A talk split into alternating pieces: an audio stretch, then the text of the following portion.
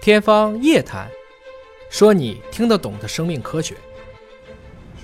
欢迎您关注今天的《天方夜谭》，我是向飞，为您请到的是华大基因的 CEO 尹烨老师。尹烨老师好，向飞同学好。本节目在喜马拉雅独家播出。我们今天关注的核心话题是基因疗法。基因疗法之前我们曾经聊过，你像美国 FDA 不是批复了关于治疗眼睛疾病的视网膜疾病的莱布氏黑蒙的这样的基因疗法，没错啊。但是那个还仅仅是针对一个非常小的一个局部。今天我们要展望一下，就是基因疗法它未来。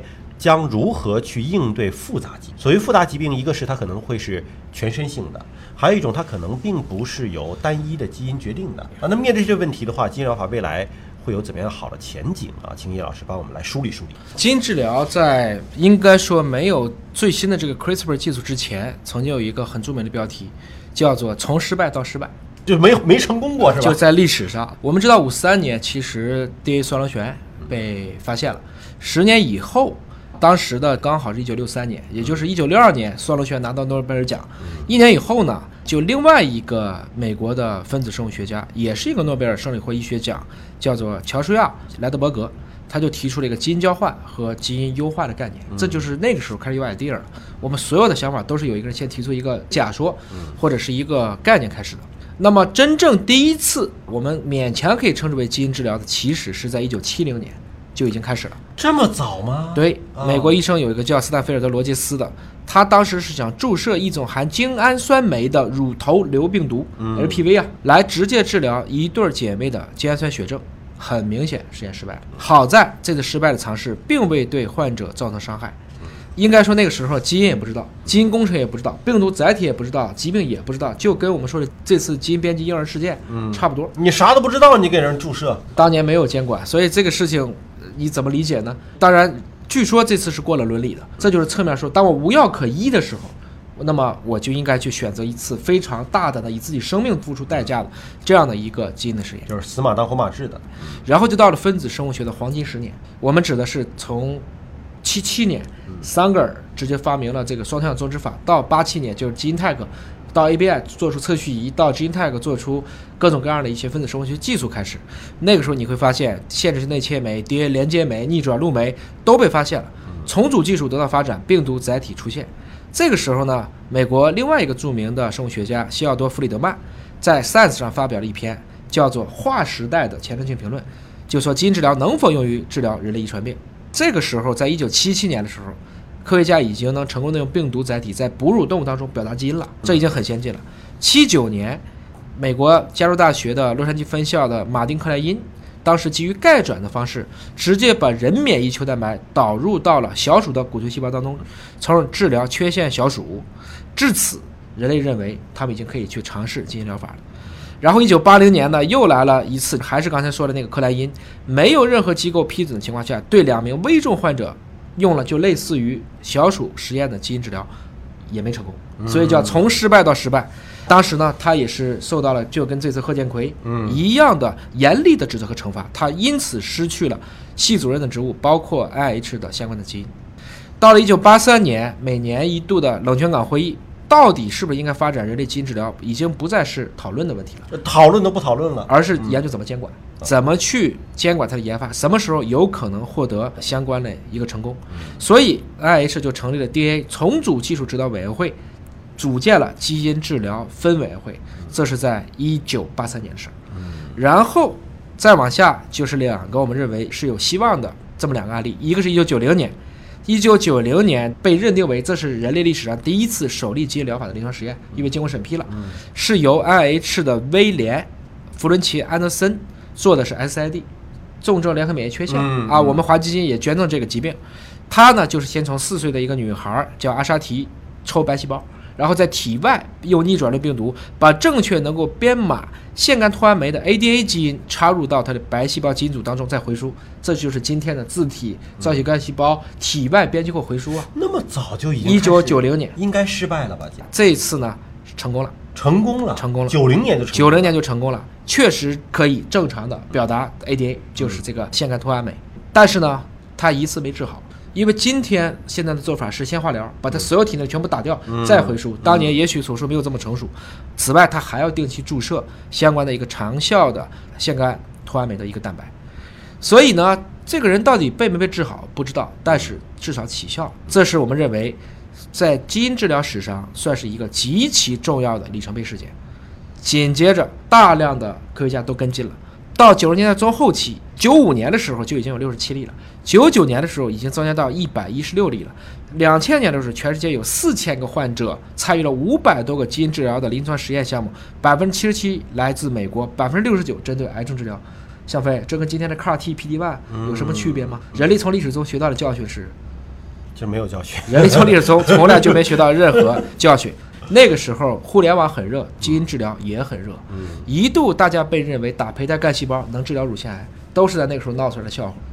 但是这么多临床实验，他的这个希望的肥皂泡终于破灭了。一九九九年初秋，九月十三号，有一个十八岁的美国男孩叫做杰西·格尔辛格，参与了美国宾夕法尼亚大学的基因治疗项目，并接受了腺病毒 AAV 的载体注射，四天后多脏器衰竭死亡。所以从那个以后，大家就觉得这个事情。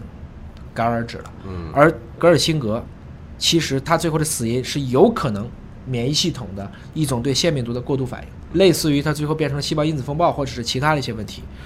虽然他的一家表现出了非常理解，但基因治疗从此进入到了一个最黑暗。最艰难的时期，那是哪一年？一九九九年九月十三号，就等于你出现了一些负面的信息，死了一个人。因为原来觉得这个东西可能没什么副作用嘛，你们最开始那个虽然没治好，但是也没有什么负面影响啊，对，对吧？那觉得这个安死马当活马治嘛，安全。对，然后一竿子就拉到了你刚才说的治疗雷博氏黑蒙，这已经是一八年年底的事情，就等于说我们出了一个魏则西。我们整个免疫治疗就停了这么多年，我们再出一个贺建奎，我们基因治疗又要往后拖很多年。但是大家还是在不断的去尝试。基因治疗是一种技术，无所谓的善恶，看怎么用，看用在什么问题上，是不是最优解，是不是能够对被治疗者平衡它的风险和收益。那么现在其实基因疗法到今天已经有了三代了，对对吧？我们请易老师给我们分别介绍一下第一代、第二代、第三代有什么区别啊？基因治疗的技术呢，应该来讲，其实我们把生命想成是一个语言，原来的测序就是读基因，嗯，就等于说我给你本书你读，这个过程中呢，大肠杆菌是一本书，四百万个字儿，人。基因组是本书，三十亿个字儿，读书的多少不一样。读完了以后干啥呀？就看有没有错的，错了就把它戳了，对，写一下，改一个字儿行不行？嗯，改一排字儿行不行？改一段字儿行不行？这我们就可以叫点突变、转基因、合成生物学，就跟小学生写作文一样。嗯，原来只会写简单的，后来人家开始遣词造句、引用。我经常说，拿橡皮搓一个字儿，嗯，这就叫单碱基置换。这第一代不能叫第一代，这也是属于基因编辑技术的一种。因为我怎么改这一个字，我有特别多的方法。嗯，但我如果引用一句话，比如说我想让写作文，一开始。忽如一夜春风来，千树万树梨花开，这叫转基因呢。你把唐朝的那段给引过来了，这就是转基因。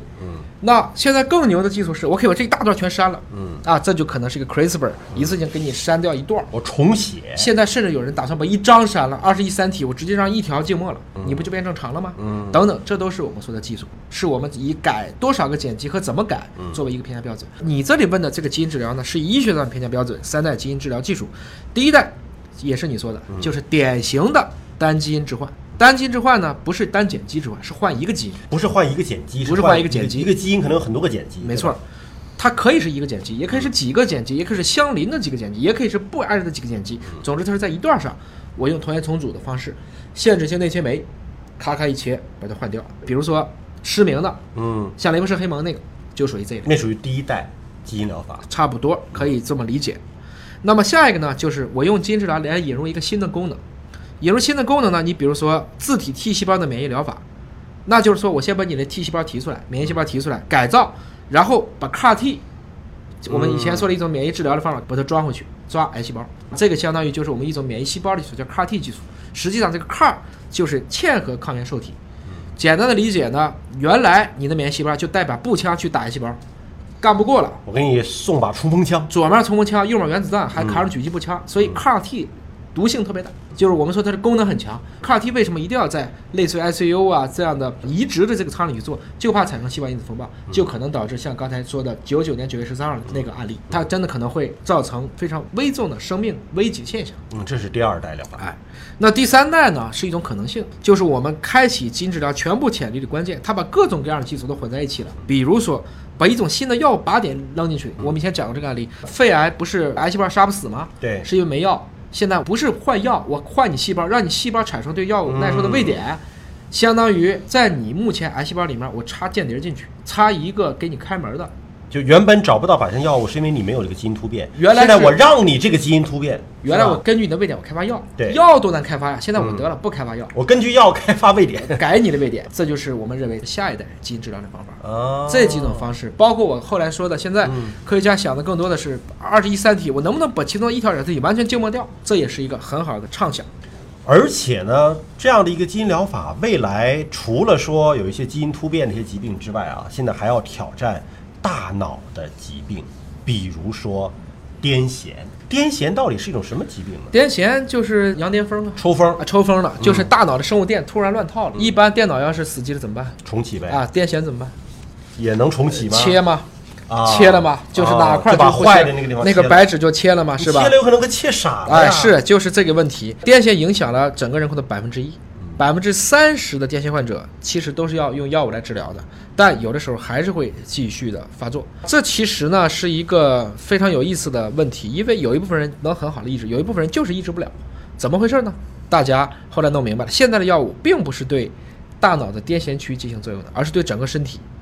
这些药物区分不了癫痫发作的神经元和突触，以及记忆、感觉功能、运动功能，还有包括平衡的大脑的其他部分，所以现在的这种治癫痫药物是无差别的伤害。无差别的对大脑所有的部分都进行了各种各样的压制。基因治疗可以解决这个问题，我就把它直接注射到哪个地方癫痫发作，我就放哪个地方去嘛。然后哪个地方有癫痫的启动子 DNA 序列上，我就把基因治疗局限上。我发现闹幺的这一部分识别出来以后，就对你进行相关的一个特定神经元干预。就说到本质上，它还是因为有一部分的基因发生了变化，是吧？对，大脑有九百亿个神经元，可能得癫痫的就只有这五亿个神经元。那我不要把那八百九十五亿一起去治啊，我重要的是知道你哪五亿是把这部分拿出来，靶向性的结合去治疗。我们刚才提到的很多，还是因为说嗯基因发生了变化，对吧？我通过基因的修改，或者说病毒导入，我又引进一段新的基因。但现在还有一个方向啊很神奇，光照、对，光遗传学嘛，对外界最好的刺激是什么？光是最光线。我如果把光敏蛋白导入你的基因当中，我就可以让它基因起作用。还记得我们以前讲的那个故事吗？之前我们说过一个果蝇啊，对，不是那个照红光就高潮的，就就就射精，最后全部都精进蝇王，就是这个意思，是光遗传学。还记得我们上次说的那个鸟吗？小鸟学歌，用长光照就长音，短光照就短音，所以这个鸟不需要听爸爸了。爸爸的唱歌就根据长短光，用光就让鸟学会了。其实我们对神经生物学的控制，到最后一定会挑战到一个根本问题：到底自由意志存不存在？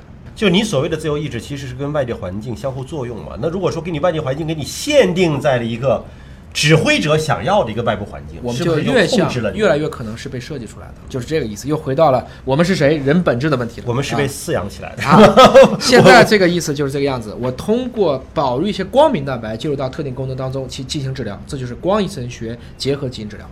其实说到了两种类别的遗传学，一种是化学遗传学，因为基因不是说到底是碱基吗？碱基碱基，听到碱这个字儿，那不是跟化学有关系吗？对吧？那么还有一种呢是光遗传学，光遗传学那是只要你眼睛能看见，通过光对你的刺激，我们影响你内部。用物理学的角度去讲，碱基遗传学就是你说的化学遗传学，它本身还是在原子以上的，嗯它最多还是原子制造，光是量子。光其实没有体积的，它是能量，所以是感知的能量。所以本质来讲，生物学向下去分就是物理化学所决定的，在不同的层次上产生出不同的东西。我们所有人类今天能看见地球，就是因为我们能够捕捉到光子。光子的捕捉是在寒武纪五点六亿年的时候，一部分物种因为太阳光的强烈照射，使我们它出现了眼点，眼点会感知到光更强的地方，所以他们才知道往海面上面去游。游着游着，眼点形成了凹陷，慢慢就变成了我们最早的眼，然后眼在不断的进行相关的演化，就变成了今天如此复杂的一个眼球，是这么一个过程。其实今天的世界，你这么一想哈，都完全是因为人类的感知所描绘出的一个世没错界。那是否是一个真实的？一定不是什么又是真实？对，对吧因为你看不见嘛这。又上升到哲学对。你看不见，就是我们知道，首先它肯定不真实，因为大量的中微子，咱俩这么聊天就是穿来穿去的，我们谁知道呢？我们以前没有显微镜之前看不见细菌，细菌就在那儿啊。就你没有感知到的东西，你就相当于把它静默掉了。绝大部分人依然是相信眼见为实，但是物理学家和数学家相信算才为实，他们是能够被空间的矩阵、向量方程所被描述出来的。那么随着这种可用的工具越来越多呢，科学家们相信啊，未来一定会能够开发出更多新的基因疗法。这对人类自身来讲，对克服很多疾病来讲，这确实是一个利好的消息了。感谢严老师的分享和解读，下期节目时间我们再会。